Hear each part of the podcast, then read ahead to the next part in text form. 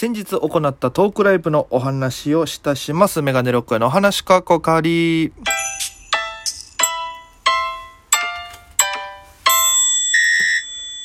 ぽいぽいメガネロックへです。よろしくお願いします。この番組は僕がなるべく毎日配信でお届けしている番組となっております。アプリでお聞きの方は番組をクリップ、それ以外の方もハートニコちゃんネギタップで応援よろしくお願いいたします。そして皆様からのお便りもお受け付けしてますのでよろしくお願いいたします。ということで、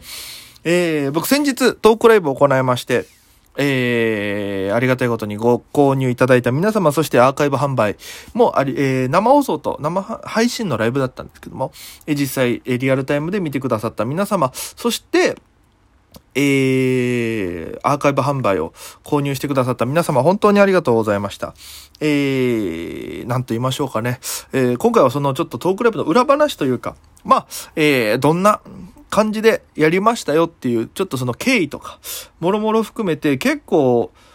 あのー、長々、長々っていうか、本当は2時間ぐらいの、あのー、ライブの予定だったんですよ。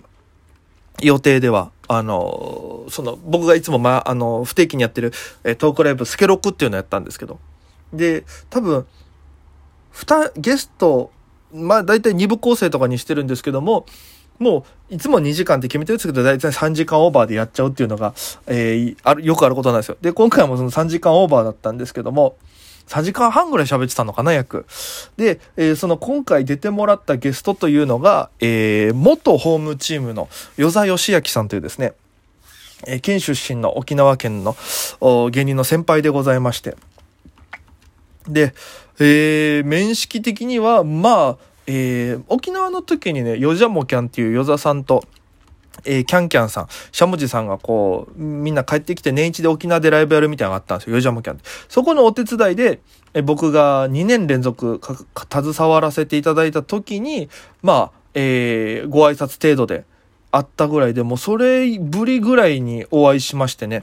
で、もともとあの、このラジオでもちょくちょく喋ってたあの、ヨザさんがレンタル一緒に考える人っていうサービスやってまして。で、えー、まあ、そこで何度か僕もネタ作りお願いして、で、こう一緒にネタ作ってっていうのがあったんですよ。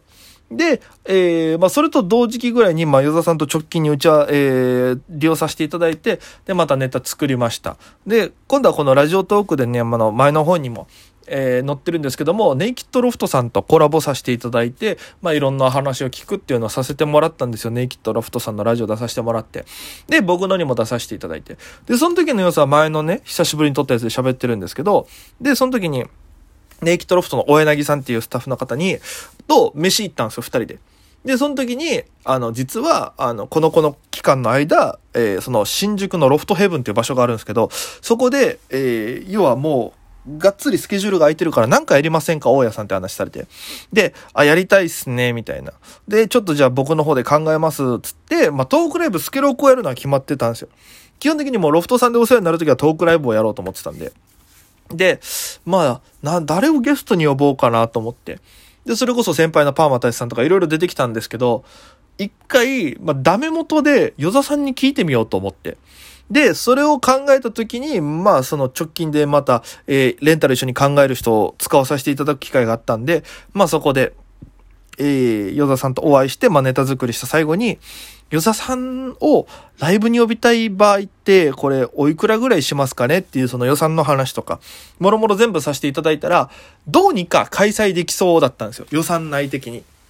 で、あ、じゃあちょっとその形で活かしていただいていいですか？ってあ、全然よってってめちゃくちゃ、あのー、前向きというか、明るいお返事をいただきまして、わ、よかったと思って。で、すぐは柳さん電話して、こうこうこういう感じのライブをやろうと思ってます。で、与座さんがゲストに来ますって話をして。で、バーって伝えて、じゃあ分かりました。ちょっとじゃあ会場再確認しますね。まあ、一応大丈夫だった、大丈夫だと思うんですけど、っていうので。で、確認してもらって。で、僕は僕ですぐまたお店に入って、その、ヨザさんのレンタルが終わった後にね、電話かけて。で、また別のお店入って、えー、コンセプトとか全部バーって書いて、ヨザさんに投げて。